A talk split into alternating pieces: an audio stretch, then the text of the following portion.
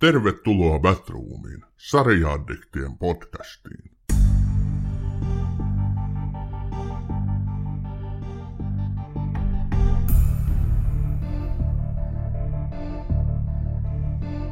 Televisiosarja on televisiossa jaksoina esitettävä ja erityisesti televisiota varten tuotettu ohjelma, joka sitoutuu yhden jatkuvan teeman tai juonen ympärille. Yhden jakson pituus on yleensä korkeintaan tunti ja jaksoja tuotetaan tuotantokausina. Tervetuloa Batroomin hyvät kuuntelijat. Voiko TV-sarja kuvata tämän kuivemmin kuin äsken lukemani lainaus Wikipediasta – No ei takuulla voi, sillä meille TV-sarjojen ystäville, suurkuluttajille ja TV-sarja priikeille, kuten minä itseäni kuvaisin, TV-sarjat ovat paljon paljon enemmän. TV-sarjat voivat olla joko aivot narikkaan perjantai-viihdettä, tai ne voivat olla elämää suurempia kokemuksia, joiden nostattamat muistot ja tunteet kestävät läpi elämän. Batroomissa olemme kohta käsitelleet 60 jaksoa TV-sarjoja, kertoneet niiden tarinaa, mutta myös sitä tarinaa, mitä niiden katsominen on meissä aiheuttanut. Esimerkiksi teini-ikäisenä kännissä nopeasti juostua kilpaa kotiin Dallasia katsomaan. Tai kurkku suorana huutoa TV-ruudulle, kun Negan hakkaa pesäpallomailalla suosikkihaamosi kuoliaksi Walking Deadissä. Muistoja on satoja, ja tämä on se oikea kuvaus siitä, mitä TV-sarjat ovat. Tämä on myös tausta siihen, että Patrun podcastissa alkaa tänään aivan uusi teema, Elämäni sarjat. Haluamme tämän teeman myötä puhua siitä, millä tavoin jokin TV-sarja on ollut merkittävä oman elämän kannalta. Tervetuloa Batroom podcastin vieraaksi Ville Wester ja tervetuloa myös ihan ensimmäisen elämäni sarjat teeman vieraaksi. Kiitos paljon. Mukavaa päästä mukaan. Todella hienoa, että pääsit mukaan. Mitäs tämä kuulosti, tämä mun paatoksellinen niin puhe? Se kuulosti oikein juhlalliselta ja kyllä, kyllä siinä asiakin oli, että tota, ihan, ihan hyvältä. Tunnistitko sä omia muistojasi tuosta kuvauksesta? No ehdottomasti totta kai, eli, eli tota, TV-sarjat, niin kuin myös leffat, niin on varmasti jokaisella meistä luonut muistoja ja määrittänyt elämän tärkeitä hetkiä enemmän tai vähemmän, riippuen, että kuinka syvälle sarjan örtteyteen on päätynyt, mutta tuota, joka tapauksessa kyllä mä uskon, että jo, melkein jokaisella ihmisellä on tärkeitä TV-sarjan muistoja. Kohta me muuten päästään siihen sinun niin kuin TV-sarjan nörtteytesi, niin kuin, kuinka syvää se on. Mutta mä haluan hei esitellä. Sä olet leffatoimittaja ja Busy Duck YouTube-kanavan vetäjä. Kerro vähän itsestäsi ja siitä, mikä toi Busy Duck on. Joo, eli tota, mä oon tällainen do-it-yourself-leffatoimittaja, eli, eli mä olin aikana paikallistelevisiossa harjoittelussa. Ää, sitten meille tarjoutui mahdollisuus, että me voitaisiin alkaa tekemään tällaista – tai mulle tarjoutui mahdollisuus, että, että voin alkaa tekemään leffa-ohjelmaa. Ja tota, mä en ollut koskaan tehnyt mitään haastatteluja. Ja tota, mua pelotti totta kai hirveästi, mutta koska on niin kuin elinikäinen leffa-fani ja, ja sellainen niin kuin, aihe kiinnosti valtavasti, niin mä sitten aloin, aloin sitä leffa-ohjelmaa siellä pyörittämään ja hiljalleen laajentamaan siitä ja, ja tota, opettelemaan, että miten se homma toimii. Mä oon siis niin kuin videoalan ihmisiä noin niin kuin koulutukseltani. Ja tota, sitten jouduin ottaa siinä sivussa sen toimittajan roolin myös. Se oli uusi maailma ja sitten se on toisaalta antanut ihan hirveästi. Paikallis-TV jälkeen tota, me perustettiin oma YouTube-kanava Paikallis-TV entisten työntekijöiden kanssa ja, ja siitä tuli tämä sitten Bisidak, se on niin kuin mediaosuuskunta.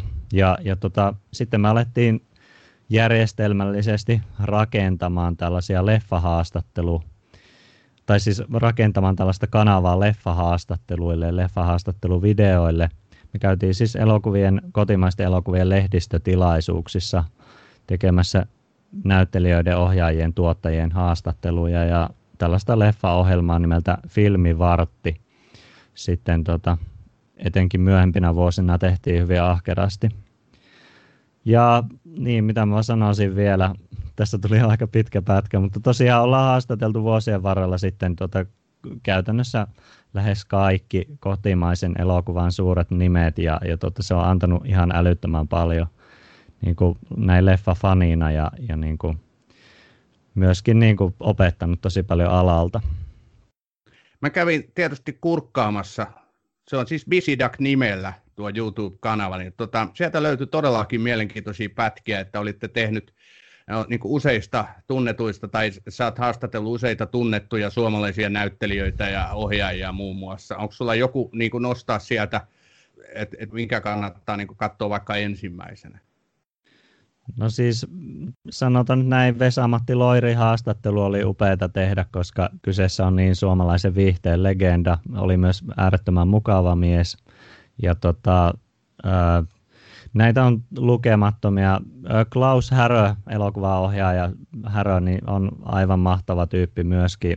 Todella ystävällinen, rento haastateltava ja, ja tota, se on oikeastaan ihan mistä kukin tykkää, että tota, sieltä löytyy jokaiselle jotakin. Meillähän tosiaan niin tota, menestyneen haastattelu, meillä on tuo Louhimeen tuntematon sotilas. Ää, sillä on yli 300 000 näyttöä YouTubessa, mikä on ihan valtava juttu meille, koska me lähdettiin ihan niin kuin tosi, tosi pienestä liikkeelle ja sitten päädyttiin siihen tilanteeseen, että mulle tuli yhtäkkiä sitten ihan siviilipuhelimeen niin kuin puheluita, että että hei, tässä on tämän ja tämän leffan tiedottaja, tutko haastattelemaan. Että se oli hieno uh. tunne, kun pääsi siihen pisteeseen. No vau, wow, toi kuulostaa kyllä loistavalta. Tota, tota, mä laitan tämän meidän jakson kuvaukseen tuon teidän YouTube-kanavan osoitteen, niin käykää no. kuuntelijat vilkaisemassa. Se on Sen oikeasti main... täynnä erittäin mielenkiintoista matskua.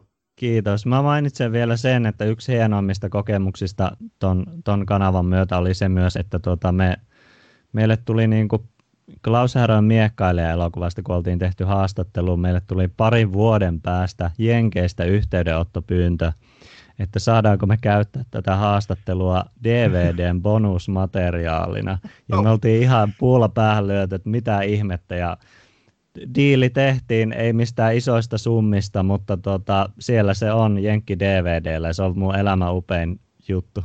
Jesta sentä, toi on muuten kova, kyllä. Joo, mä tekstitkin Joo. väänsin siihen ja näin. No, näin. Loistava, loistava homma.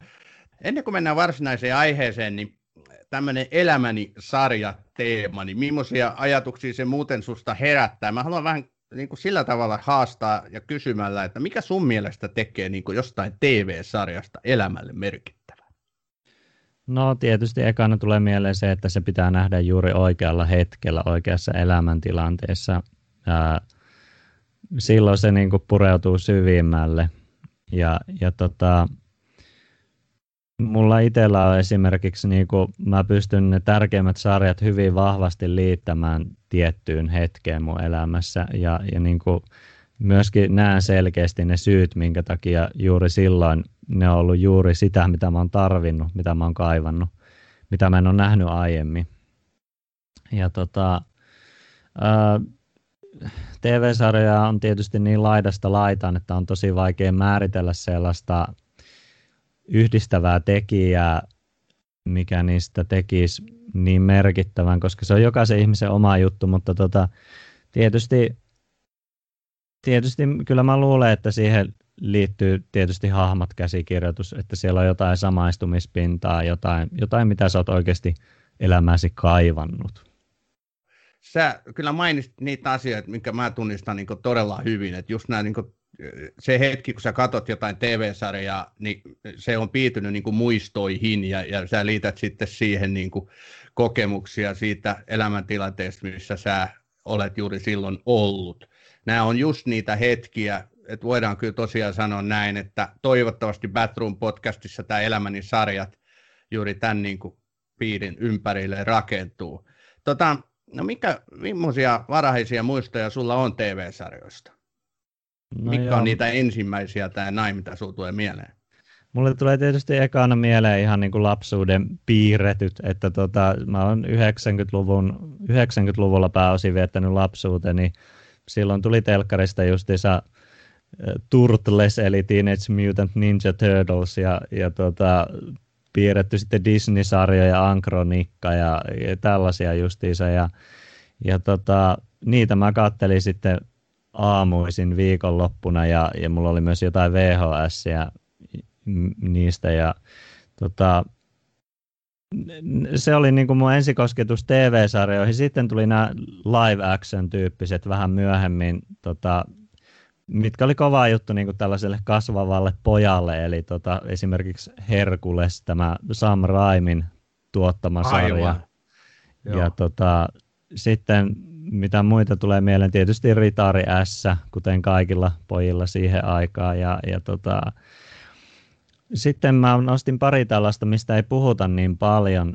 Eli mä muistan katsoneeni eli tällaista, missä oli tämä Skifi-sarja, joka sijoittui niin kuin tämmöiseen niin kuin merenalaiseen maailmaan. Ja siinä oli pääosassa tämä Tappajahaissa näyttelevä Roy Schneider. Eli tämä oli Sea Quest-niminen sarja.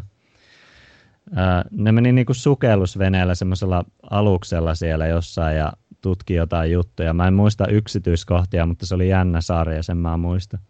Sitten on tällainen surullisella tavalla ajankohtainen sarja. Katoin tällaista Tarzan The Epic Adventures, jossa oli pääosassa Joe Lara, joka juuri hiljattain kuoli onnettomuudessa. No niin muuten kuoli, kyllä. Oliko hän tämän kuuluisan Tarzan huudon niin kuin, tota, ei, se oli tietysti Johnny Weissmuller. Niin, tietysti. se on se legenda. En muista millainen oli Joe Laran huuto, mutta tosiaan muistan miehen siitä ja, ja tota, harmillinen tällainen tuli juuri tähän nyt, kun olin jo miettinyt, että puhun tästä sarjasta ja sitten tuli tämä uutinen. Tosi surullinen juttu. Että... Joo. Eh, kuinka paljon sä arvelisit kattoneen, oliko sä niin aktiivikuluttaja, TV-sarjakuluttaja silloin nuoruudessasi vai Miten sä itse niin kuin siihen sijoittasit? Ää, siis mä en, mä en näkisi tavallaan niin kuin, varsinkaan lapsuudessa, että se oli sellaista niin kuin määrätietoisen mm, säännöllistä, että se oli vähän vaan, että katsottiin kun tultiin tel, tuli telkkarista. Sitten niin tota, nuorena jatkui vähän sama tilanne, että mä en katsonut mitään sarjaa silleen niin kuin säännönmukaisesti. Ja se, kun oltiin television varassa, niin se oli paljon vaikeampaakin tavallaan, kun ei välttämättä ollut aina, aina ruudun äärellä. Ja nämä oli monet sellaisia, niin kuin, ei, ei täysin jatkuvajuonisia, vaan onko tällä joku termi olemassa, että ne on jokainen jakso vähän niin kuin oma tarina, jotka niin kuin löyhästi liittyy yhteen. Voi olla, että on joku määrite, no mutta joo, mä, mä en mieleen. Mä en tiedä, mutta siis joka tapauksessa ne oli tämän tyyppisiä nämä Ysäri sarjat aika pitkälti, varsinkin nämä nuoremmille tehdyt, että tota, niitä pystyi seuraamaan hyvin niin kuin aina yksittäin, että niissä ei ollut sellaista, että jos sulla tehdään jakson välistä, niin se ei haitanut oikeastaan mitään. Että tota, ja, ja tämä oli itse asiassa tärkeä juttu sen takia, koska tämä oli yksi syy, minkä takia TV-sarjat ei mulle ehkä niin kovasti iskenyt sitten vielä silloin, koska mulla tavallaan oli ongelma se, että ne ei koukuttanut mua sen takia niin pahasti, mitä sitten myöhemmällä iällä, kun löysin nämä jatkuvajuonisemmat sarjat. Että tota, mä en kokenut, että mun olisi tarvinnut katsoa niitä järjestelmällisesti joka jakso. Joo. Ja mä en sitten niin kuin tällaisia jos 90-luvulta miettii, niin mä en tällaisia isoja ilmiöitä, niin kuin X-Files ja Twin Peaks ja nämä, niin mä en silloin vielä nähnyt niitä. Mä en katsonut jostain syystä. Ehkä mä olin liian nuori, että en sitten, en osaa sanoa. Mikä sitten oli tavallaan ensimmäinen semmoinen, jonka, jonka sä niin muistat, että mikä oikein iski, että mihin sä jäit sitten kiinni enemmän? Mun ensimmäinen tällainen, niin kuin mikä mullisti mun koko, koko käsityksen TV-sarjoista. Mulla oli aiemmin siis niin kuin tällaisesta jatkuvajuonisesta, koukuttavasta TV-sarjasta lähinnä niin kuin ajatus se, että okei, mummat katsoo kauniita ja rohkeita eikä pysty jättämään jaksoja väliin, että kuulin näitä tarinoita, että heille ei saa soittaa puhelimella, kun tulee kauniit ja rohkeat, koska pitää uudet, uudet käänteet nähdä, niin tavallaan mulla oli se käsitys lähinnä, että tämä on tämmöistä, että en pystynyt samaistumaan yhtään, koska mulla ei ollut sellaisia sarjoja, joista olisi pitänyt nähdä aina kaikki jaksot. Mutta sitten ää, mä olin jo Mä olin jo sellainen 19V, kun 2005 tuli sitten tota Prison Break pako asuin vielä kotona ja, ja tota, olin just lukiota lopettelemassa. Ja, ja tota, silloin kolahti, silloin mä, mulla muuttui niin totaalisesti käsitys TV-sarjoista ja suhtautuminen niihin. Se oli ensinnäkin se oli elokuvallinen kerronnalta, se oli kuvattu niin elokuva. Se oli muuten yksi juttu kanssa. Mä oon äärimmäisen visuaalinen ihminen. Mulla on tosi tärkeää, miltä sarjat ja leffat näyttää. Niin tavallaan mulla oli aiemmin ollut, niissä oli aina se TV-tuotannon halpa fiilis aiemmin, mutta Prison Break näytti mun mielestä ihan niin kuin kunnon elokuvalta ja se oli tehty samalla tyylillä. Ja ne hahmot oli ihan uskomattoman mielenkiintoisia. Juoni oli tosi koukuttava. Siinä oli aina loppu cliffhangeri, että sut jätettiin roikkumaan siihen ja, ja sitten oli pakko nähdä seuraava jakso. Ja joka viikko sitä odotettiin sitten, että tuli uusi jakso. Joo, eli Prison Break on siis yhdysvaltalainen televisiosarja ja se on siis 2005 alkanut ja 2009 loppunut. Ja tota, sitten siitä tehtiin vielä yksi, eli viides kausi joskus 2017. Tämä on sellainen sarja, mitä mä en itse ole koskaan seurannut. Mä tiedän kyllä sen maineen ja on se niin kuin omalla watchlistilla ollut iät ja ajat, että se täytyisi jossain vaiheessa katsoa. Mitä sä tuohon, kerro tuosta sarjasta, miksi sä jäit siihen koukkuun ja, ja me niin vielä syvemmän siihen, että mikä oli se sun silloin elämäntilanteessa?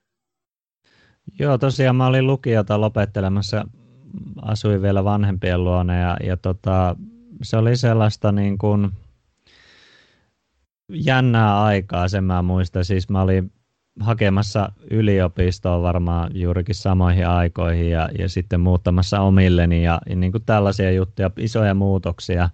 Ja tota, sitten tulee tämä sarja telkkarista ja siinä oli jotain, jotain niin, kuin niin sellaista isoa jotenkin niin kuin verrattuna niihin TV-sarjoihin, mitä mä olin nähnyt aiemmin. Eli siis se oli aidosti jatkuva juoninen. Se juoni jatkui siitä, mihin se oli jäänyt seuraavalla viikolla. Ja, ja tota, sitä ei niin kuin, siinä ei ollut sitä tiettyä niin kuin taakkaa, mikä joillain sarjoilla oli tällaisilla niin kuin, mitä mä muistin lapsuudesta, että se on vaan niin kuin, että sä katsot sen yhden hauskan tarinan ja sitten taas on seuraavalla kerralla ihan eri juttu.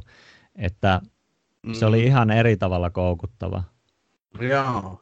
Ja se, se oli todella niin kuin sellaisia kaukaa haettujakin ne lopputvistit aina niissä jaksoissa ja tota, hyvin, hyvin käsikirjoitettu tietyssä mielessä. Nyt kun mä oon katsonut jälkeenpäin, niin mulla, mä pystyn antaa sille vähän myös kritiikkiä siinä mielessä, että ää, siinä vaiheessa ei ollut vielä juttu tämä, että katsottiin sarjoja putkeen niin kuin jaksoja.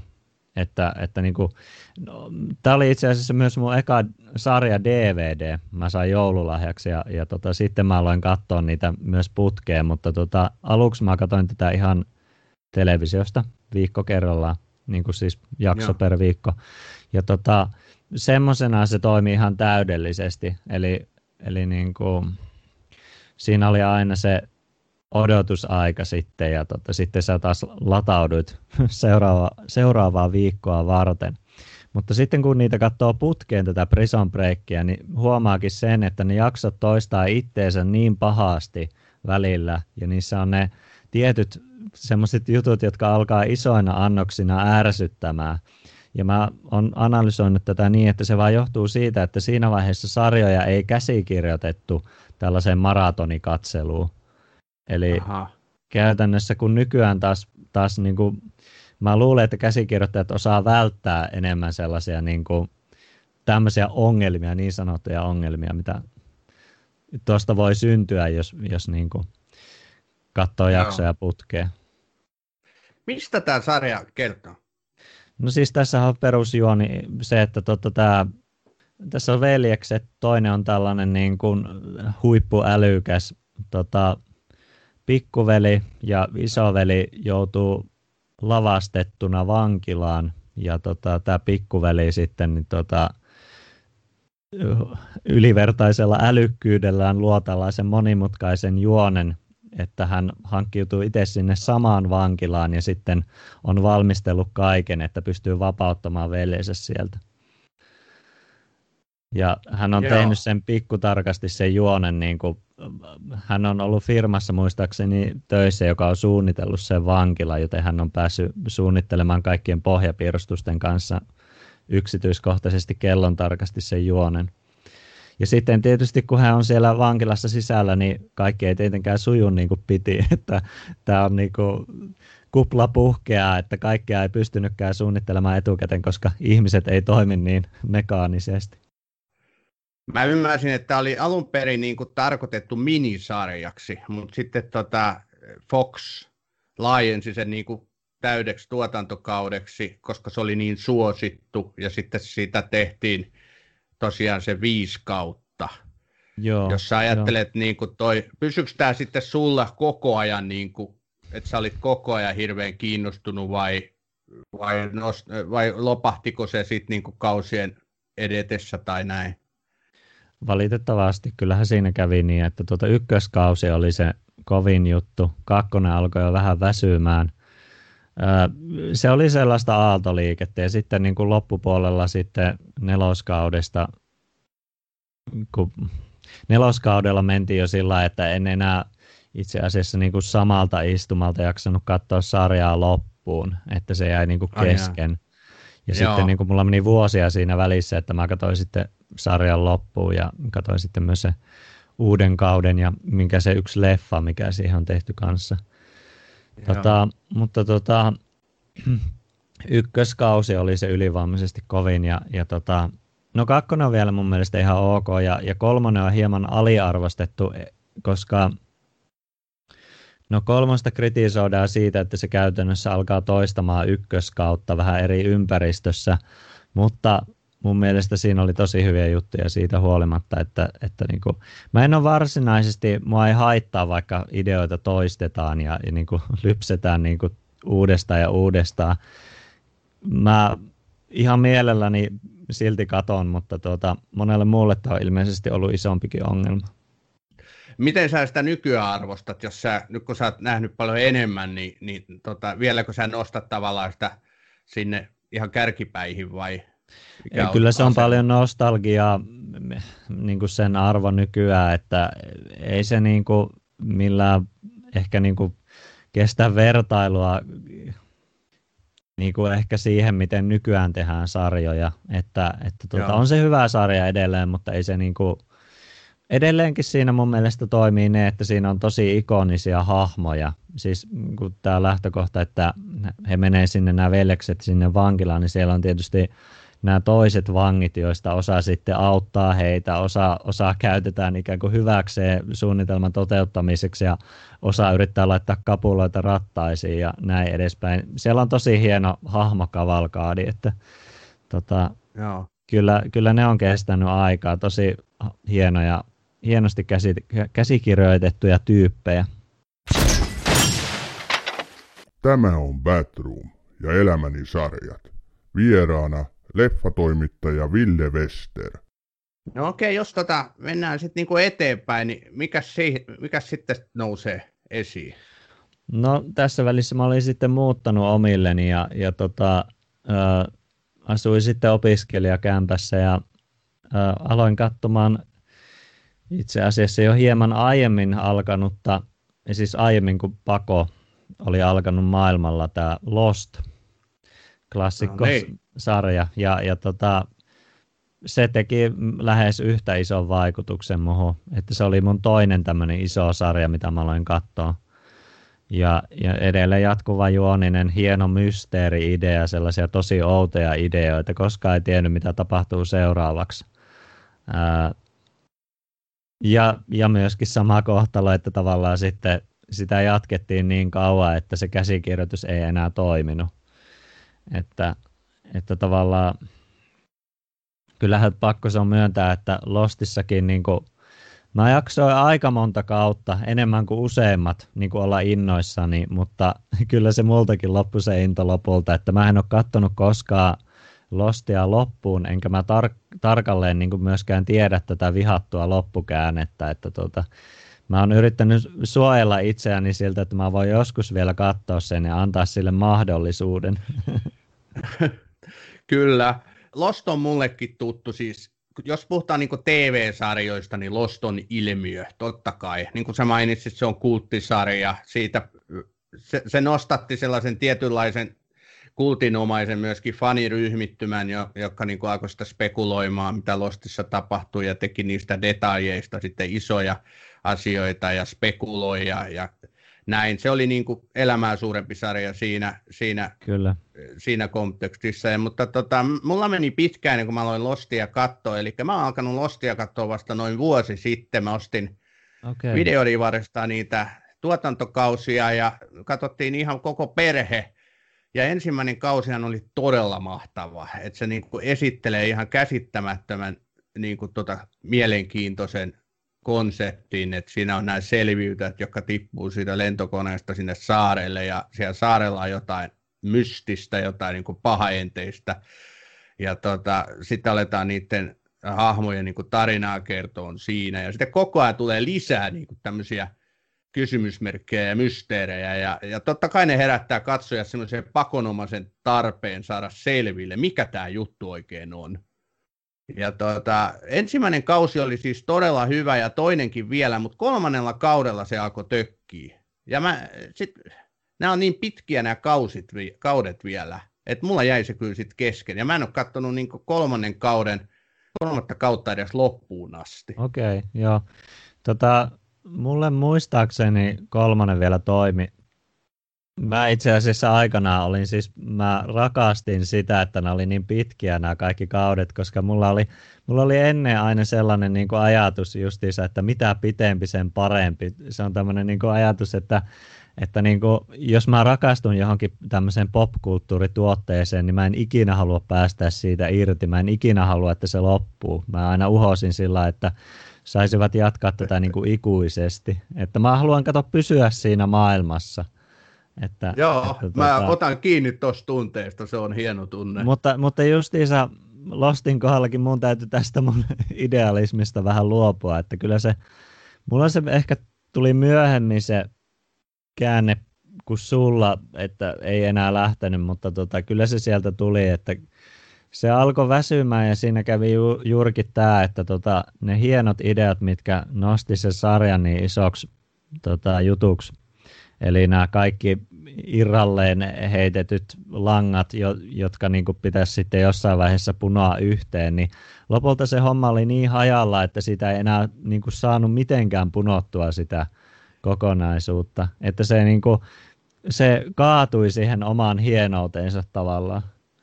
Sanopas sitä, toi on just se, kun Lostista puhutaan sarjana, niin se on niin sekä hyvässä että pahassa just toi. Ja mä aina usein miettinyt, että oliko niillä käsikirjoittajilla, tämähän on siis, tämä on siis tämän J.J. Abramsin, joka on kohtalaisen kuuluisa niin televisio-ohjaajanakin, ja sitten Damon Lindelöfin sarja, ja tota, Lindelöf oli siinä pääkäsikirjoittaja, niin pyöritti sitä sarjaa loppuun asti, ja ja tota, mä oon aina miettinyt, että kun ne tätä teki, niin oliko niillä tiedossa – niin jonkinlainen kuva, isompi kuva siitä, että mitä tässä tulee tapahtuu, vai, vai lähtikö se heitäkin sitten niin tavallaan käsistä se koko juttu? No, mä, Koska siis... siltä se alkoi siinä yhdessä vaiheessa todellakin vaikuttaa, että tota, tuli savuhirviötä, sitten tuli jotain niitä numerosarjoja, ja sitten yhdestä hahmosta, niin, eh, tästä Charlesista tai Charlieista, kumpi hän oli, niin hänellä oli joku semmoinen, niin kuin, hän meinasi koko ajan kuolla, ja tämän mm. tällaisia. Niin kuin, että niitä vaan tuli koko ajan niitä mysti- mysteereitä lisää ja lisää, ja yksikään ei saanut niinku ratkaisua, niin se alkoi siinä jo häiritsee. Joo, mä, alan, mä itse olen taipuvainen kyllä uskomaan, että heillä lähti niin san- sanotusti lapaasesta, että tavallaan se, se kantoi sen tietyn aikaa niin kauan, kuin niitä pystyi vaan niin kuin heittelemään ilmaa, mutta sitten kun ne olisi pitänyt saada kiinni, niin ei, ei enää onnistunut. Joo, toi Lapasesta lähteminen, johtukaan se myös siitä, että kun siitä tuli niin suosittu ja sitten tosiaan mm. niin se valtava faniryhmittymä, silloin ei tämä some ollut ihan samaa vielä kuin nykyään, mutta tota, kuitenkin niin, niin se spekulaatioiden määrä ja fa- hardcore-fanit rakensi niitä juoni niin kuvioita, että mitä siinä tulee tapahtuu, niin tulikohan heistä tavallaan vauhtisokeita? Ihan mahdollista kyllä, että tota, mun on tosi vaikea niin uskoa, että heillä olisi ollut tiukka suunnitelma siitä niin kokonaisuudesta ja sitten se olisi päätynyt siihen, mihin se päätyi. Että tota. Oliko sulla kaveripiirissä tämmöistä samanlaista, että te, te niin puhuitte sarjasta ja spekuloitte, että mitä siinä oikeasti on niin tapahtumassa? Mulla ei tainnut, nyt kun mä mietin, niin ei tainnut Lost-faneja hirveän kovia olla kavereita, mutta sellaisia kohtuullisia faneja. Yleensä taisi mennä keskustelut niin päin, että mä puolustelin Lostia, kun muut haukku sitä. Toi on muuten tuttu tunne monen sarjan fanina, näin voin sanoa. Joo. En ymmärrä, miksi eivät ihmiset ymmärrä, kuin hyvä joku sarja on. Mutta tosiaan tästä Lostista, niin tämähän on yksi television merkkipaalu ja ihan varmasti tämä oli aikoinaan television kaikkein kallein sarja. Varsinkin se ensimmäinen kausi, todella kallis. Ja sitten toi, kyllähän tämä niin palkintojakin on voittanut todella hyvin, että 11 Emmiä muun muassa, yhden Golden Globin, keskimäärin 16 miljoonaa katsojaa per jakso parhaimmillaan, että huimia lukuja. Joo, kyllä tämä on, niin kuin sano, sanoit aiemmin, niin ilmiö ja, ja tota, tosiaan mulle tämä, jos miettii mun omaa elämää, niin tämä symboloi sitten elämänvaiheena juurikin sitä, että mä olin muuttanut omilleni ja, ja tota, olin siellä opiskelija-asunnossa ja tuijotin lostia. Mulla on lämpimiä Joo. muistoja tästä. Muistan vielä, että Kyllä. mitä eväitä ostin ja näin edespäin. Tota, oliko näissä hahmoista joku, minkä sä, mikä oli sulle niin kuin erityisen merkittävä? Tässä meinaa noita hahmoja riittää. Hahmoja riittää tosi paljon. Mä en tiedä, oliko mulla yhtään sellaista niin kuin supermerkittävää, tota, joka olisi ollut alusta asti mukana. Mä tykkäsin monista hahmoista – läheinen hahmo Lostissa oli tämä Charlie nimenomaan se, sitä kautta, että mä olin teininä valtava Taru Sormusten herrasta elokuva fani tai elokuvasarjan fani, niin tota, sieltä se, kun oli tuttu, niin se oli jo, olisi riittänyt syyksi katsoa tuota sarja. Joo, hän oli tämä rokkitähti siinä, kyllä. kyllä.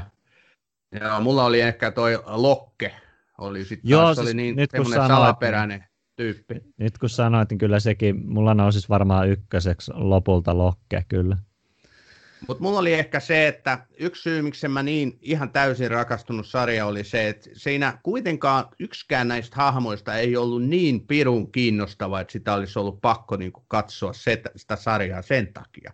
Että esimerkiksi tämä Jack, joka siinä oli niin kuin tavallaan se ykköspäätähti, niin mun mielestä hän oli pirun tylsä äijä. että nyt mä saan varmaan kaikki Lost-fanit niskaan, mutta näin, näin mä sen vaan koin sen sarjan kyllä. Kyllä mä oon siinä mielessä, mielessä ihan samaa mieltä, että ei se mitenkään ollut kiinnostavia hahmo kyllä. Vaikka Joo. hän tietyssä mielessä niin kuin ehkä voi ajatella, että hän oli jonkinlainen johtohahmo tässä sarjassa, niin tota, ei se kiinnostavin kyllä ollut. Ei ollut, ei. Mä oon itse aina tykännyt enemmän semmoisista rososista tyypeistä, jossa on niin kuin jotain semmoista, semmoista niin, semmoista kulmikkuutta, että ei olla niin kuin puhdas poskisia missään nimessä eikä otsasia, vaan että on sitten. Kyllä. Tota, no mitäs elämä vei sitten sua eteenpäin, mitä sieltä sitten alkoi tulla? No mä, mä käsittelen tässä lyhyemmin nopeasti. Mä katsoin samaan aikaan Lostin kanssa rinnakkain tätä tällaista sarjaa Heroes, se oli niin kuin oikeastaan, mä katsoin niitä jaksoja ihan niin kuin limittäin sitten, että tuota, onko sulle tuttu sarja? On todellakin. Se oli niin kuin ensimmäinen tämmöinen supersankarisarja, ja kyllä oli niin kuin, mä tykkäsin kanssa todella paljon. Joo, kyllä se, se oli siinä vaiheessa ihan äärettömän kova juttu. Omalla kohdalla siis puhutaan nyt 2000-luvun loppupuolesta, että 2008-2009. Joo. Silloin mä näitä kattelin. Varsinkin tosiaan, se ensimmäinen kausi oli kova. Joo, ehdottomasti. Ja, ja tota, sitäkään en ole uusinut vuosien jälkeen, että tota, en tiedä pitäisikö jossain vaiheessa vai meneekö muistot pilalle, mutta... No mä yritin, ei tullut mitään. Mä yritin noita mun teini ikäisiä lapsiakin pistää kattoon, mutta ne vaan sanoo blah, kun nehän on nyt tietysti kaikki Marvelit ja muut tässä kattellut, niin ei, se olisi, ei sitä voi verrata. Kyllähän mm, mä sen niin, totta. Joo, ja kyllä se aja, ajat on muuttunut. Kyllä. Mutta, tota, mutta silloin se oli uutta. Se oli todella kova juttu. Sitten tota, mitä, mitähän muita tässä vaiheessa? Mä kattelin, tota, kattelin tätä niin kuin gladiaattori, tällaista veristä ja väkivaltaista gladiaattorisarjaa nimeltä Spartakusta. Tässä on niin useampi minisarja tavallaan yhdessä nipussa. Sitä katsoin siinä yhdessä vaiheessa. Ja tota, se oli vähän niin kuin tämän Jack Snyderin 300 leffan hengessä tehty, hyvin vahvasti ottanut sieltä niin kuin visuaalista ilmettä. Onko sulle yhtään tuttu? Nimenä on, ja tuli mieleen, että missä se olisi katsottu, mistä sä oot sen kattonut aikoinaan? Mä oon varmaan se... aikanaan kattonut, en muista mistä katsoin ihan ekaan kauden. Jossain vaiheessa, jonkun kauden mä katsoin silloin jo niin kuin Netflixistä. Puhutaan vähän myöhemmistä vuosista. Joo. Kyllä mä kans, että kyllä se varmaan jostain suoratoistosta löytyy. Että kyllä mä oon niinku sitäkin miettinyt, että mä, mä tykkään tosi paljon tuommoisista historiallisista spektaakkeleista, että kyllä niinku, se Joo. kiinnostaisi kyllä kovasti se aihe. Ja siis mä, mä katsoin tätä, tämä on siinä mielessä tärkeä, että tota, no spoilataan sen verran, että tässä myöhemmin puhutaan Game of Thronesista, niin tota, tämä Spartacus teki ensin tämän, että tavallaan niin kuin, ää, siinä oli seksiä, väkivaltaa ja, ja niin kuin hyvin runsaalla kädellä annosteltuna, että tavallaan ää, se, se niin kuin teki hyvin vahvasti aikuisille suunnatun tällaisen seikkailusarjan, ja se oli silloin uutta. Että tota, tää, tai sanotaan näin, tähän tuli samoihin aikoihin, mitä tota, tuli Game of Thrones alkoi. Nyt ja kun tota... pidit noin hienon myyntipuheen, niin nyt mä kiinnostuin, että et siis ehdottomasti. Siis, mä tarkistin vuodet, eli Spartakuksen eka kausi on tullut vuoden ennen Game of Thronesia. Mä itse katsoin niin kuin selkeästi ennen Game of Thronesia, muistaakseni sillä no ainakin sen vuoden varmaan ennen Game of Thronesia, niin tota, ekan kauden. Onko no, joka... Vikingsin katsonut? Mä en ole sitä nähnyt kokonaan, ja, ja silloin kun sen osan, mitä katoin, niin katoin vasta paljon myöhemmin. Että. Se, siksi kysyin, että jos sä vertaat sitä Spartakusta Vikingsiin, niin onko tota yhtäläisyyksiä? On yhtäläisyyksiä, mutta Spartakus on vielä ylilyövempi, sellainen niin kuin törkysempi sarja, sanotaan näin. Että joo, siinä joo. käytännössä kiroillaan koko ajan ja koko ajan niin kuin käydään tota, tappamassa joku tai harrastamassa seksiä, että se on jopa ylilyövä siinä mielessä. Kyllä. no, joo, siinä ei ole mitään vikaa, mutta mä pelkään aina tuommoisissa historiallisissa sarjoissa, että ne on huonosti tehtyjä, eli ne on niin kuin tuotannolta halpoja. Mm-hmm. Ymmärräksä? Eli jos on kauhean niin kuin muovisen olonen, niin sitten se vie siitä semmoisen fiiliksen ja uskottavuuden. Tuossa on tavallaan semmoinen niin kuin, vähän niin kuin, te, miten mä selittäisin, että se on tehty tosi sillä niin kuin pelimäisesti, että ne grafiikat on välillä hyvin pelimäisiä. Vähän niin kuin samaan tyyli kuin tässä 300 leffassa, että se ei yritäkään Joo. olla niin kuin aidon leffan näköinen välillä, vaan enemmän niin kuin sarjakuva-albumi vähän niin kuin tyyliltään. Ja, ja tota, se, mulla oli aluksi ennakkoluuleja sitä juttua kohtaan, mutta kyllä mä lopulta opin tykkäämään ihan siitä. Tämä on Batroom ja elämäni sarjat. Vieraana leffatoimittaja Ville Wester. Mutta mennäänpä siihen Game of, Game of Thronesiin sitten, niin tota, äh, mulle ehkä niin kuin elämän ykkössarja, sanotaan näin, että tota, mikään sarja ei lopulta sitten ole niin kuin saanut ihan samaa aikaan. Että tota, mulla, mä mainitsin aiemmin tuosta Taru Sormusten herrasta taustasta, että mä olin superfani teininä ja, ja tota, mä pitkään etsin elokuvia, fantasia-elokuvia, mitkä pystyis tuottamaan mulle sen saman fiiliksen, mikä oli siinä Lord of the Rings elokuvien kattomisessa. Ja en löytänyt, mikään ei niinku tuntunut yhtä isolta, yhtä niinku mahtipontiselta, elämää suuremmalta. Ne oli aina pettymyksiä.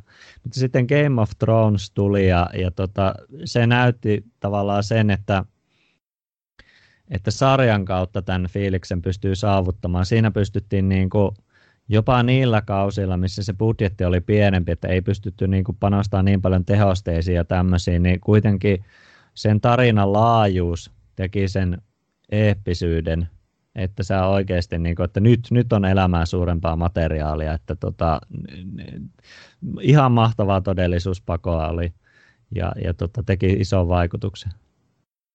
Game of Thrones on mullekin se ykkönen. Ja, ja me ollaan aiemminkin puhuttu tässä Bathroom podcastissa, että ilman Game of Thronesia tätä koko podcastia ei olisi olemassa, koska silloin me 2018 päätettiin ystäväni kanssa tämä pistää pystyyn, kun me spekuloitiin Game of Thronesia jatkuvasti.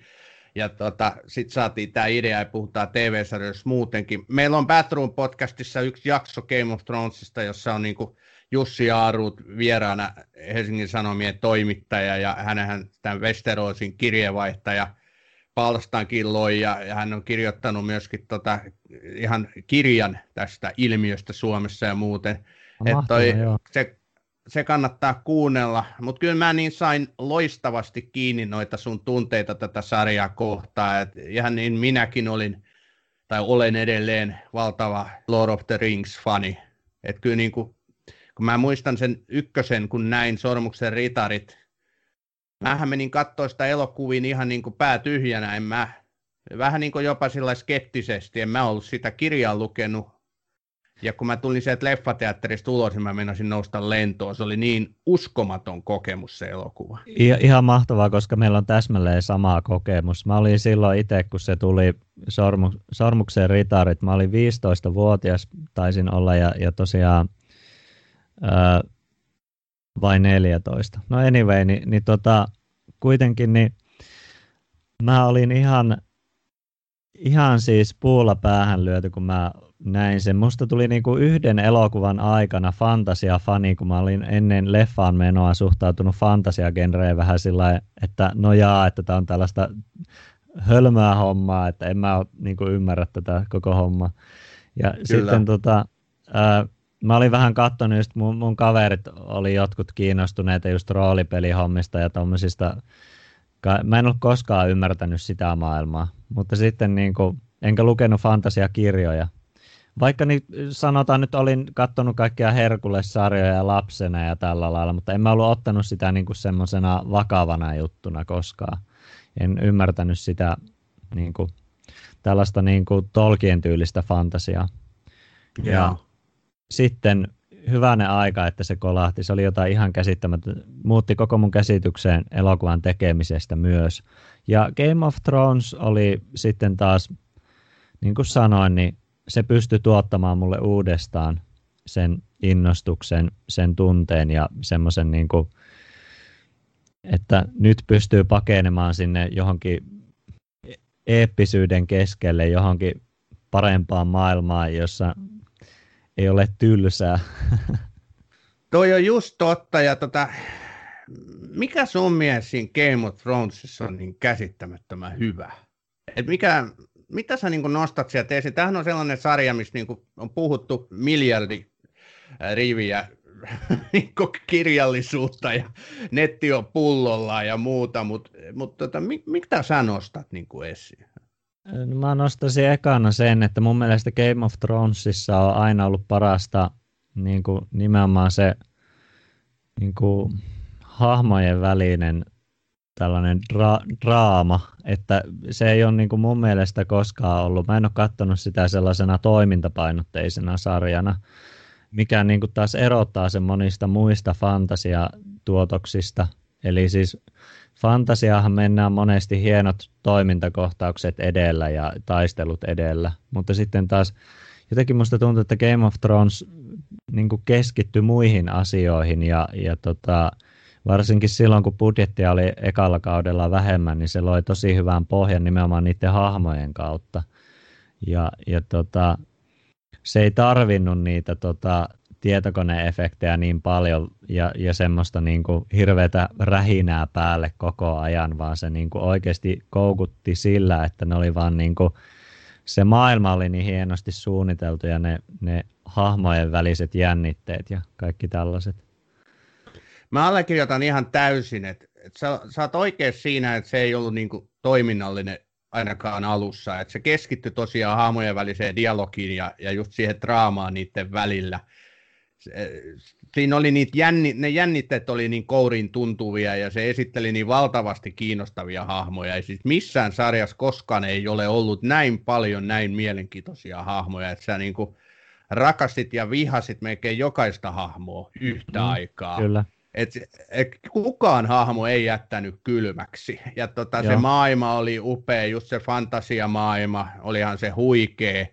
Niin kuin viimeisen päälle mietitty ja luotu se, se tota maailma, minkä se Martin oli kirjoihinsa saanut, ja se saatiin sitten siihen TV-ruutuun niin kuin huh, huh mikä, mikä niin kuin tuotanto ja mikä tekniikka siinä oli. Et se oli niin äärimmäisen hyvä, ja jos mä nostan niin kuin omia niin se, se yllätyksellisyys myös, että et kyllä mä niin kuin muistan sen ensimmäisen kauden viimeisen jakson, kun Ned Starkilta lähtee pää, niin mulla niin kuin leuka loksahti, että onko tämä sarja oikeasti tällainen. Koska niin. se tarjosi sitten taas jotain täysin erilaista, sellaista, mitä ei ole niin kuin tavallaan hirveästi ennen nähty.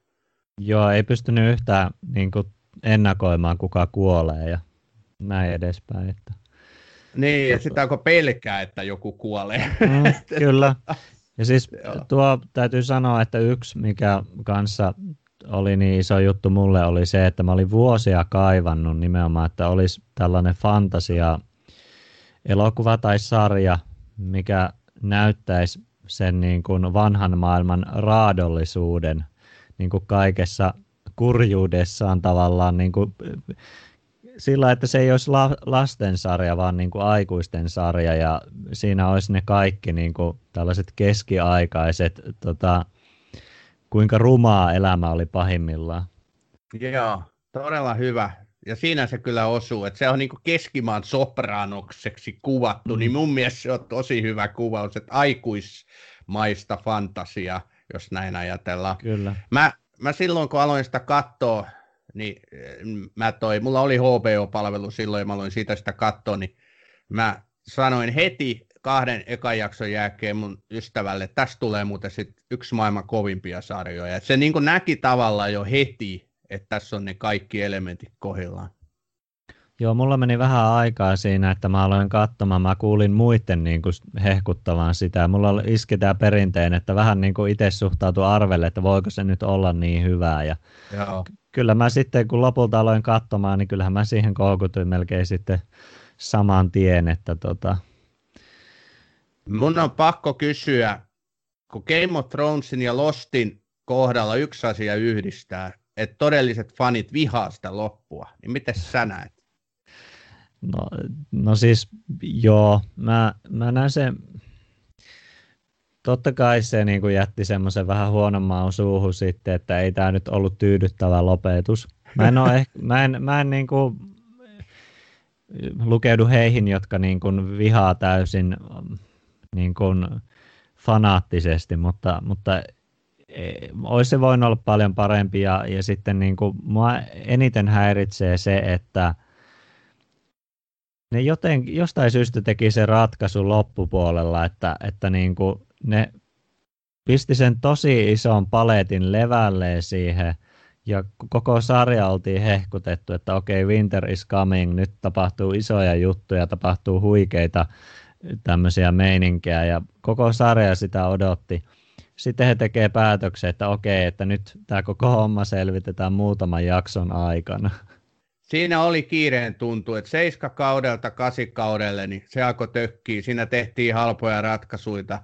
Näistäkin voisi puhua loputtomiin. En mä, mä tota, halusin olla armollisempi sille sarjalle, koska siihen oli niin valtavat odotukset luotu. Haluttiin Joo. tietää nyt se kaikki suuri odotus siihen rautavaltaistuimeen ja mitä kenellekin käy ja bla bla bla. Ne spekulaatiot Suomessa ja maailmalla, se oli niin valtavaa et kyllä siinä kohtaa jo tiesi, että et pettymyksiä tulee kuitenkin, mutta mä halusin olla armollisempi. Ja mä oon hyväksynyt ne ratkaisut. Mä katsoin sen sarjan toiseen kertaan tässä vähän aika sitten, ja mä tajusin jotenkin, kun mä katsoin sen viimeisen kauden, sen kasikauden, että itse asiassa nämä onkin ihan hyviä ratkaisuja. Se Tarja tappaa yön kuninkaan, niin okei, kyllä mä tonkin nyt ostan, kun viime, silloin eka käy, mä että ei helvetti, että miten tämä nyt näin voi mennä, mutta tota, nyt, nyt ne alkoi niin kolahtelee ne asiat paremmin paikoilleen. Joo, mäkin aion sen uusia taas tässä öö, nyt jonkin ajan päästä taas, että tämä tulee olemaan varmasti sellainen sarja, minkä mä katson säännöllisin väliajoin, että kyllä se on niin iso suosikki ja kyllähän tuollaisia niin muutoksia mielipiteisiin tapahtuu uusinta katseluilla ja saa nähdä, miten mulle käy, mutta tota, en mä tosiaan vihaa sitä kasi kautta. Siinä oli ihan hyviä juttuja, mutta to, tosiaan kiireen tuntu häiritsi ehkä eniten. Kyllä. Nyt täytyy muuten kysyä näistä fantasiasarjoista, ja kun puhuttiin tuossa tota, Sormuksen ritareista ja Sormuksen herrasta, niin toi, sä oot varmaan kuullut, että Amazon aikoo tämän, tai ne on aloittanutkin on tämän sarjan, sarjatuotannon. Joo, Eli eikö toi... se ole maailman kallein TV-sarja tulossa? Joo, kyllä. Et tota, se nyt tietysti siinäkin varmaan aikamoiset odotukset on, mutta kyllä kyllähän mä odotan sitä niin kuin erittäin suurella mielenkiinnolla. Totta kai ilman muuta, ja no to, toki myös skeptinen olen niin kuin aina, mutta tota, sitten yritän avoimin mieli ottaa sen vastaan ja en yritän olla vertaamatta liikaa näihin elokuviin, koska fiksusti he on kuitenkin laittanut sijoittumaan ne eri aikaan tämän sarjan ja näin edespäin, että, että tota, no sama juttu kuin Game of Thronesista, Thronesissa, että tota, puhutaan odotuksista, mitä ei voi ikinä täyttää, että on niin fanaattisia ihmisiä tämänkin asian suhteen, että koskaan ei pysty tekemään ihmisiä tyytyväiseksi. Tämä on Batroom ja elämäni sarjat. Vieraana leffatoimittaja Ville Wester. Mutta jos mennään eteenpäin tässä sun elämäntarinassa, niin mitä sitten? No sitten mulla oli vaikeampaa, tiedätkö, kun sä aikanaan heitit mulle, että valitse, valitse vaikka neljä, neljä sarjaa, ja tota, mä sitten mietin pääni puhki, että minkä mä valitsisin neljänneksi. Ja kun mulla oli paljon ehdokkaita, paljon sarjoja, mistä mä olin tykännyt aika paljonkin, mä heitän muutaman tästä, mitä mä oon katsellut esim. Tota, vaikka niin kuin tämä BBCn Sherlock, Äh, on, ai, on katsonut suurella innolla sitä. Aluksi olin skeptinen, koska mä vihaan aina lähtökohtaisesti sitä, että joku klassikkotarina, men, niin kuin historiallinen tarina sijoitetaan nykypäivään, mutta sitten mun oli pakko sanoa, että kyllä se toimi. Kyllä se toimi niin hienosti, loistavat näyttelijät ja, ja näin edespäin. Hieno omalaatuinen tunnelma. Uh, Stranger Things, uh, todella hyvä mielen sarja tällaisena 80-luvun fanina. Tota, ihan niin kuin, kyllä rakastan omalla tavallaan sitäkin. Öö, sitten Twin Peaksiin mä pääsin sisälle tota, vasta tosi myöhään. Että mä olin aina tiennyt sen sarjan olemassaolon ja, ja tota, ää, tiesin sen kulttimaineen.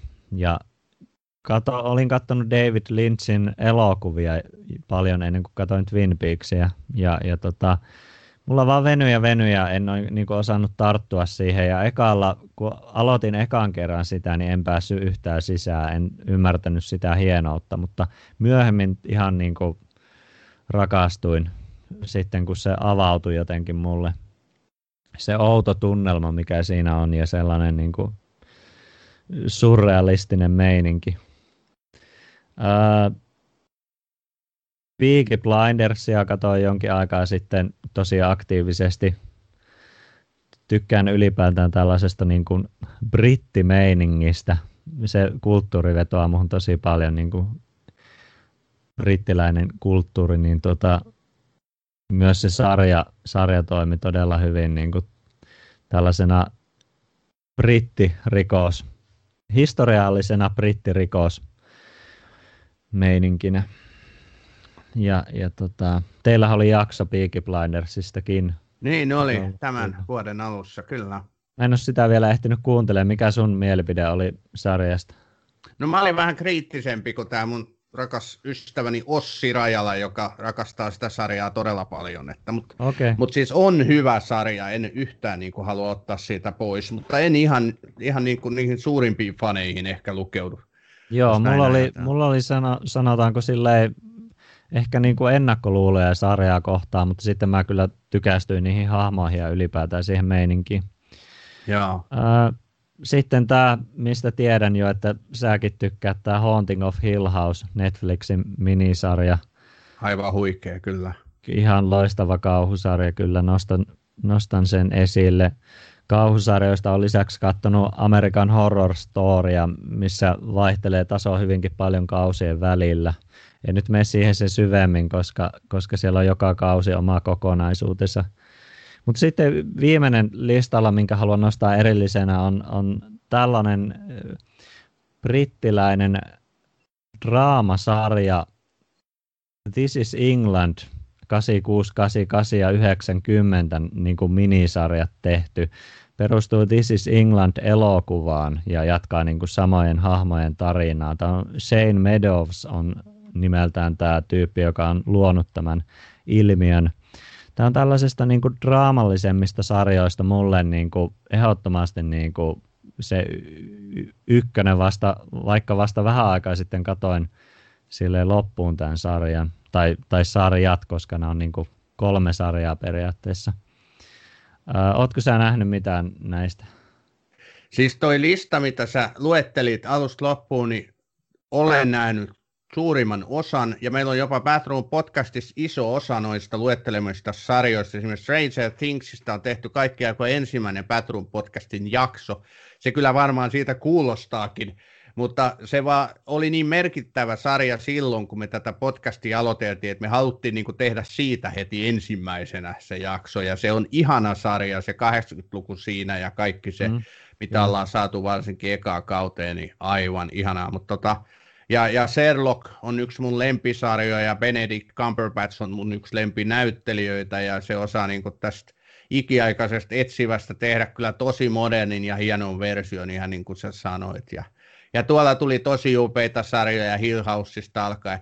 Mutta tähän mun täytyy sanoa, että This is England, kun tosiaan mun siis Bedroom podcastin toinen tekijä, eli Ossi Rajala, hän on kissojen ja koirien kanssa halunnut etsiä vierasta tähän meidän podcastiin tästä This is Englandista, että nyt sitten Ville puhelin auki, että saat, ehkä saat toisenkin soiton meitä vielä.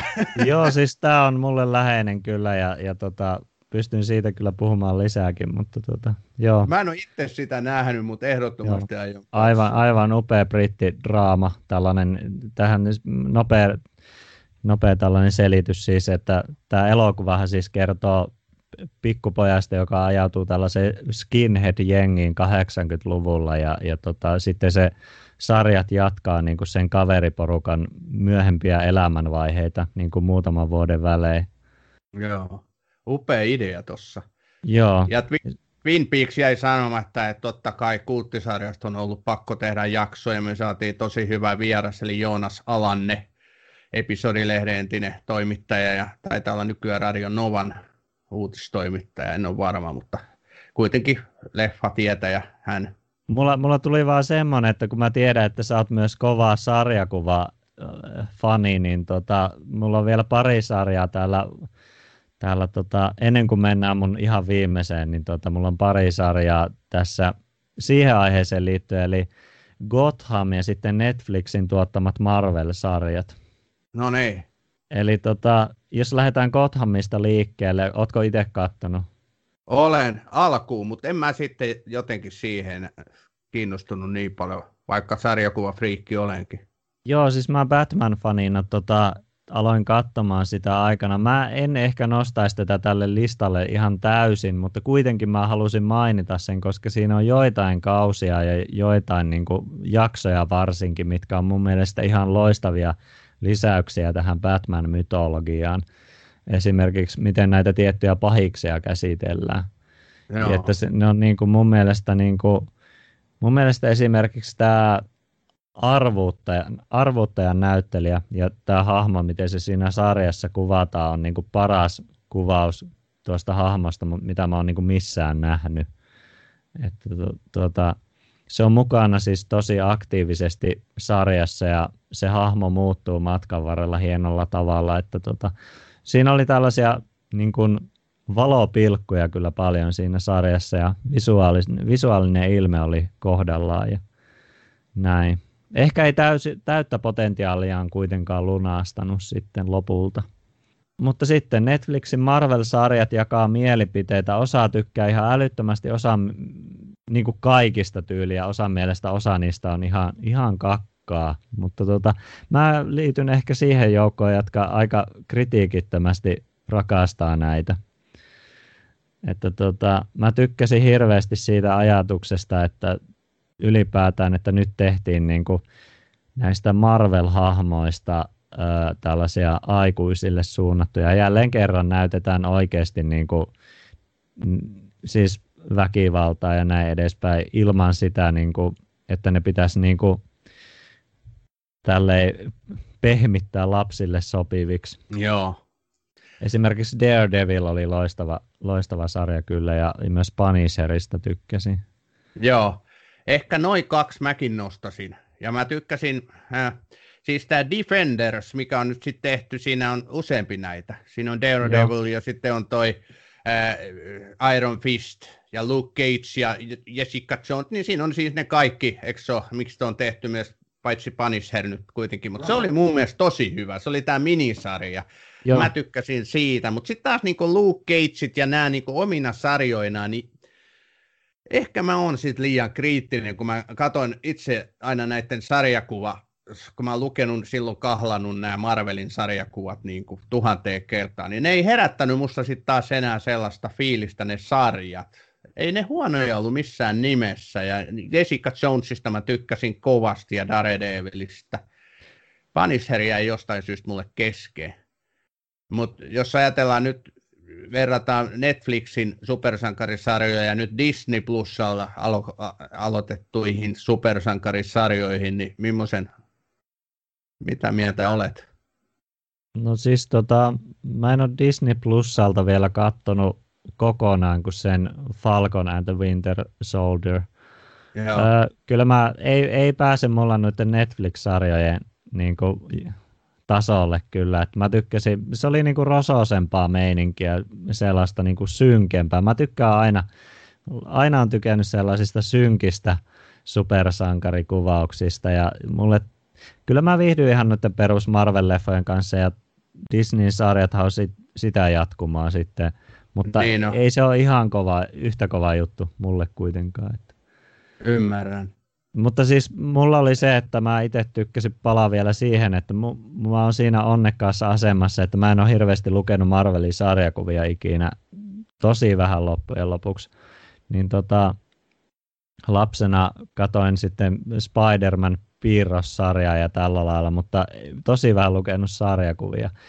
Niin tota, mä pystyin katsoa aika puhtaalta pöydältä. Mulla ei esim. Luke Cageista minkäänlaista niin ennakkokuvaa ollut ja sitten mä niin kuin innostuin siitä sarjasta sitä kautta, että se oli tehty niin kuin semmoisen, niin kuin, mitä oli näitä 70-luvulla näitä Black elokuvia näitä niin kuin musta sankari. Ja tota, taustalla niin kuin, se, se on just sellainen tietynlainen musa ja sitten niin kuin, sijoittui sinne Joo. Harlemiin. Mä tykkäsin siitä meiningistä, se oli niin kuin Tuliko sulle saftimusiikki mieleen? joo, joo, siis tai no, se oli sellaista enemmän sellaista hip-hop-tyylistä aika paljon siinä sarjassa, mutta kuitenkin siis Shaft on yksi hyvä esimerkki, mitä mä tarkoitan sillä meiningillä, sellaista rososta mustien sankareiden tällaista Joo, kyllä. tällaista meininkiä. Sitten sen kulttuurin kuvausta, se oli niin kuin mun mielestä hieno twisti, sellainen erilainen. Joo, kyllä. Mutta pakko tähän tosiaan kommentoida, että toi oli aika hyvä, että kun mulla se painolasti on niiden Marvelin supersankarisarjisten kautta tullut, mä sen universumin tiedän ja se on mulle tosi rakas, niin sen takia nämä Netflixin sarjat ei saanut musta intohimoja, mutta sitten taas tämä, mitä Disney Plus nyt kehittää todella lupaavasti, niin ne saa musta aikaa intohimoja.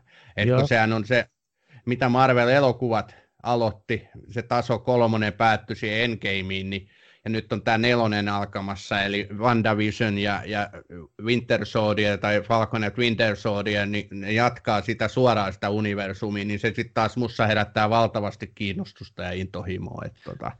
Mutta sä halusit sieltä nostaa vielä yhden ison, näin mä Yksi ymmärrän. iso, minkä mä oon säästänyt viimeiseksi, niin tota, mä valitsin lopulta sitten tämän pitkän vuodatuksen jälkeen, niin kun, kun pohdin, minkä valitsen neljänneksi isoksi sarjaksi, niin True Detective ykköskausi erityisesti. Ja, ja tota, ää, mä nostin tämän tähän lopulta sen takia, että tämä oli eka, eka niin kuin tämmöinen yhden kauden mittainen ää, kokonaisuus, jossa se tarina kestää tasan yhden kauden ja joka tuntuu silti jotenkin elämää suuremmalta. Ja siis toki siis True Detective jatkuu myöhemmin sitten niin kuin muille kausille ja näin, mutta tota, se ykköskausi on mulle niin kuin sellainen, että mä nostaisin sen niin kuin ihan samalle, jos puhutaan mun lempielokuvista, niin jos sen voisi laittaa siihen kategoriaan, niin se nousisi korkealle. True Detective on, on niin kuin yksi maailman parhaista TV-sarjoista. Et se, se ensimmäinen kausi, sitä on niin paljon kriitikot ja katsojat kehuneet, että hyllymetrejä niistäkin arvioista saataisiin aikaiseksi.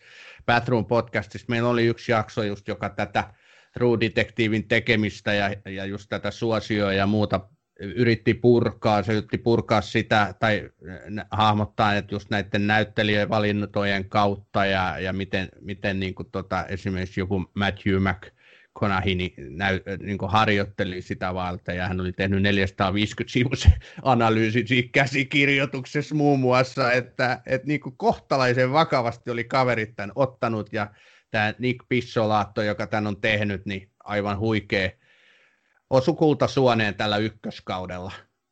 Joo, ja siis mulla oli vaihtoehtona ottaa tähän toinen mikä mulla oli, tota, että yhden kauden aikana saadaan uskomattoman upea kokonaisuus aikaan. Toinen vaihtoehto olisi ollut ottaa Chernobyl, joka on myös ihan, ihan Joo, loistava, huikea, mutta huikea. Tota, mä otin True Detectivein sen takia, että se oli mulle se ensimmäinen, joka sai tajuamaan, että yksi kausi riittää niin sanotusti. Että kun Joo. yleensä mulla oli aina se ajatus, että jos sarja kestää vain yhden kauden, niin se jää ikään kuin kesken ja se on aina niin kuin semmoinen niin kuin, katsojien vedättämistä vähän niin kuin se yleensä tarkoittaa sitä, että ei ole saatu rahoitusta jatkaa ja se niin kuin, sitten kun sä oot päässyt sisään niihin hahmoihin, niin se jo lopetetaan. Mutta sitten Joo. Tuota, True Detective pystyi sen yhden kauden aikana sanomaan kaiken tarpeellisen. Siksi se pääsi tähän paikalle mulle. Ihan upea tarina, ihan upeat näyttelijät, ihan upeat hahmot ja, ja tota, mä sanoisin vielä sen, että tota, lopulta se mysteeri, kun se selviää, niin tavallaan itse se loppufinaali niin kuin sille tapaukselle ei mun mielestä edes ollut kovin tyydyttävä lopulta verraten niihin odotuksiin, mitä sarja-aikana ää, luotiin. Mutta sitten niin kuin jotenkin, kun se näkökulma vaihtaa siihen, että seuraa niiden hahmojen matkaa, niin se oli todella tyydyttävää. Justiinsa se, kun me nähdään siinä lopussa, miten se Matthew McConaugheyn hahmo ikään kuin lopulta murtuu ja, ja tota, tota, mm. se, se niin kuin kertoo näistä tyypeistä niin upeasti, se sarja. Joo, kyllä. Juuri nämä mä nostan myöskin tässä sarjan niin kuin ekalla kaudella esiin että tämähän on anta, antologiasarja, eli jokainen niin kausi on oma tarinansa, ja sen takia tämä toimi niin erinomaisen hyvin, ja se ykkönen näistä kolmesta kaudesta on ylivoimaisesti paras. Ja just toi, kyllä mäkin niin kuin, tässähän on taustalla se rikos, mitä yritetään selvittää, se mysteeri, siellä Luusianassa löytyy se nuoren tytön ruumis, ja sitten sitä alkaa tämä poliisi parivaljakko niin tota, selvittämään, mutta se jää sitten tavallaan niin kuin tämän sarjan sen parhauden alle niin kuin paljon pienemmäksi osaksi se mysteeri, kuin sitten tämä, näiden kahden poliisin välinen niin kuin kemia ja heidän tarinansa. Se on niin uskomattoman kiinnostava se Rusty Cole ja sitten tämä toinen, mitä Woody Harrelson näyttelee. Et, et, ei tule kyllä monessa sarjassa mieleen niin kuin näin kiinnostavat hahmot, siis kaksikko, niin kuin poliisisarjoissa joku Wirein ohella ihan, ihan niin kuin kirkkainta timanttia tämä sarja. Joo, ja, se on niin, se eka kausi. Se on niin kulunut yhdistelmä tavallaan just, että, että sulla on niin kuin rikos, mitä tutkitaan, ja sitten on joku kyttäpari, että tavallaan Joo, niin on. Siinä, siinä on niin paljon niin kuin juttuja, mitkä vois tehdä huonosti, ja mitkä vois mennä pieleen, mitkä vois olla sitä samaa, mikä on nähty aina, mutta tässä Juu. sarjassa se nousee jotenkin ihan niin kuin toiselle levelille, että Itelle on Kyllä myös... ne niin loisti ne näyttelijät tässä. Kyllä. Ne loisti joka otoksessa, kohtauksessa, että et sen huomasi, kuinka he nautti siitä. He sai niin, niin lentoon nämä hahmonsa, ja mä ymmärsin, että se sai myös tosi paljon niin kuin käsikirjoituksen ulkopuolista improvisointia harrastaa, että ei ollut niin, kuin niin kädet sidottuina, ja se kyllä huomaa, että kun tämän tason kaverit, ihan Oscar-tason näyttelijöitä puhutaan, niin kyllähän he sitten vie sen TV-ruudun niin ihan mennen tulle. Joo, ja siis mua myöskin, myöskin tota, Muhun teki suuren vaikutuksen sitten, kun mä oon kauhukirjallisuutta harrastanut, niin viittaukset ja semmoiset niin kauhuvaikutteet, mitä sinne oltiin tuotu. Siellä on justiinsa tätä Lovecraft-tyylistä viittausta ja Robert Chambersin King in Yellow viitataan Joo. siellä ja, ja niin kuin näin edespäin, niin tota, kauhuklassikoita on punottu hienosti osaksi sitä juonta ja, ja tota, sitten se tunnelma on ihan käsin kosketeltava. Huima oli eka kausi, kakkonen oli täydellinen mahallasku siihen verrattuna, mutta kolmonen oli sitten taas mun mielestä niin kuin hyvä. Ei toki Joo. ykkösen veronen, mutta hyvä kuitenkin. Mä olin pääsemässä juuri tähän, että tota, mullahan kakkoskausi jäi jopa kesken. Mä olin niin totaalisen pettynyt, että tota, se oli niinku sen ykkösen jälkeen jotain niin paljon heikompaa. Tai jos me annetaan mahdollisuus, niin ehkä se oli vaan erilainen ja sitten pitäisi päästä jotenkin niin kuin puhtaalta pöydältä siihen käsiksi. Mutta tota, kolmannen oli hyvä ehdottomasti. Se oli, niin kuin sanoit, ei ykkösen veronen, mutta todella, todella hyvä. Ja tämä Mahersaha Ali siinä pääroolissa loistava. Kyllä, niin on. Joo, tämä oli just, että kun näitä pitäisi ehkä sit käsitellä erillisinä sarjoina kaikkia kausia. Kyllä. se on kyllä. vähän niiden niin kuin ideakin, niin se kakkonen, mutta siihen luotiin niin valtavat odotukset. Se, siihen, siinä oli taas älytön määrä niin kuin ykkösrivin näyttelijöitä, oli Colin Farrell ja niin, tota, sitten Win Swan oli pahiksena. Mä tykkäsin Win Swanista, mutta se ei kantanut. Se jotenkin, se ei vaan sit kantanut, mutta sitten tosiaan niin kolmannella kaudella tuli Mahershala Ali ja se on niin, se on niin karismaattinen näyttelijä, yksi, yksi mun lemppareista kanssa, että kyllä niin kuin, hän vei sit sitä kolmatta kautta niin kuin melkein reppuselässä, jos näin Kyllä, ehdottomasti juuri näin. Ja minkä mä nostan vielä tästä sarjasta, niin varsinkin just ykköskaudella ja, ja just kolmoskaudella, niin, niin tota on ihan uskomattoman upeasti hyödynnetty näitä eri aikatasoja ja, ja niin kuin sitä, että siis on paljon elokuvia ja ehkä sarjojakin, jotka yrittää tehdä tätä, että eri vuosikymmenille niin kuin sijoitetaan se tarina ja niin kuin ne punotaan jotenkin yhteen, mutta se on vaikea laji ja harva onnistuu näin hyvin niin kuin tässä. Kyllä. Eh, onko sä kuullut, onko siihen tulossa lisää kausia? Mä en ole nyt uusimpia uusimpia tietoja kuullut, että mä oon vähän pihalla, pihalla tämän suhteen.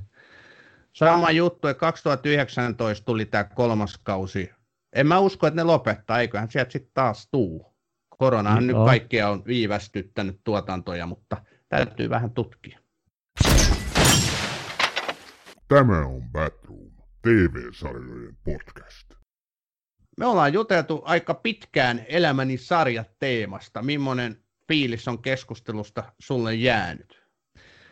No siis, siis tämä oli hyvin mielenkiintoinen juttu. Ensinnäkin ihan se vaan, että, että kun tavallaan, tavallaan sai alkaa pohtimaan nimenomaan. Mä oon paljon niin kuin leffojen kautta pohtinut mun elämän tärkeitä kokemuksia ja tällä lailla, mutta mä en ollut koskaan miettinyt tätä sarjanäkökulmaa. Ja se avasi aika paljon uutta puolta taas sitten, että, kuitenkin sarjoilta hakee tiety, tietyssä mielessä eri juttuja kuin mitä leffoista, ja, ja niin kuin sen tajuaminen oli niin kuin tosi silmiä avaavaa. Ja, ja niin kuin, tosiaan ehkä sarjat juuri siksi, koska ne kestää pitempään, niin ne myös niin kuin luo semmoisen niin kuin laajemman muistojen verkoston tavallaan, niin kuin, mikä niin kuin, jotenkin ei liity pelkästään tiettyyn hetkeen, vaan tiettyyn elämäntilanteeseen laajemmin. Että sä muistat, että tämä oli se pätkä mun elämässä, kun mä katsoin tätä sarjaa. Ja se on tosi mielenkiintoinen näkökulma katsoa taaksepäin. Joo, meillä on tässä Batroom podcastin lopussa aina ollut tämmöinen suosittele tätä osio, ja sä suosittelitkin tuossa tosi monta hyvää sarjaa, ja mä suosittelen hyvin lyhyesti tässä nyt ihan erilaista sarjaa, eli Ragnarok, norjalainen fantasiasarja, mikä tällä hetkellä pyörii Netflixissä. Tota, jos laitetaan viikinkitarusto, eli Odinit, Horit ja kumppanit moderniin asuun ja kerrotaan sitä norjalaisen pikkukaupungin tapahtumien kautta, niin voidaanko siinä niin kuin lähtökohtaisesti epäonnistua? No ei voida. Se on meinaa aika hauska tämä sarja. Mä suosittelen niille, jotka ei liian vakavasti tämmöisiä niin kuin, tavallaan historiallisia tai tällaisia niin kuin mytologisia sarjoja niin kuin katselee. Että tämä on hauska, suht kevyt, mutta tarjoaa kuitenkin jännitystä ja tarpeeksi vaarallisia tilanteita. Eli Netflixissä Ragnarok toinen kausi alkoi juuri vähän aika sitten, tai tuli, julkaistiin. Onko tämä sulle tuttu, Ville? Ää, nimeltä. Mä oon nähnyt se siellä listoilla, mutta en ole vielä katsonut. Pitää laittaa mieleen, kuulosti mielenkiintoiselta kyllä. Joo, semmoista kevyttä viidettä, sanotaan näin. Se on hienoa aina. Sitä tarvitaan. Kyllä. Sitä tarvitaan. Hei, suurkiitokset sulle Ville Wester, että tulit Patroon podcastin vieraaksi. Kiitos sulle, oli mahtavaa olla. Kaikkea hyvää sulle tota, elämää ja hyviä TV-hetkiä ja muuta. Kiitos samaa ja oikein hyvää alkanutta kesää kaikille. Sitä me toivotetaan kaikille Bathroom podcastin kuuntelijoille. Tämä oli nyt tässä tämä jakso, Elämäni sarjat ensimmäinen jakso. Katsotaan, koska saadaan tällä teemalla seuraava, mutta Bathroom jatkuu taas kahden viikon päästä. Siihen asti kuulemiin.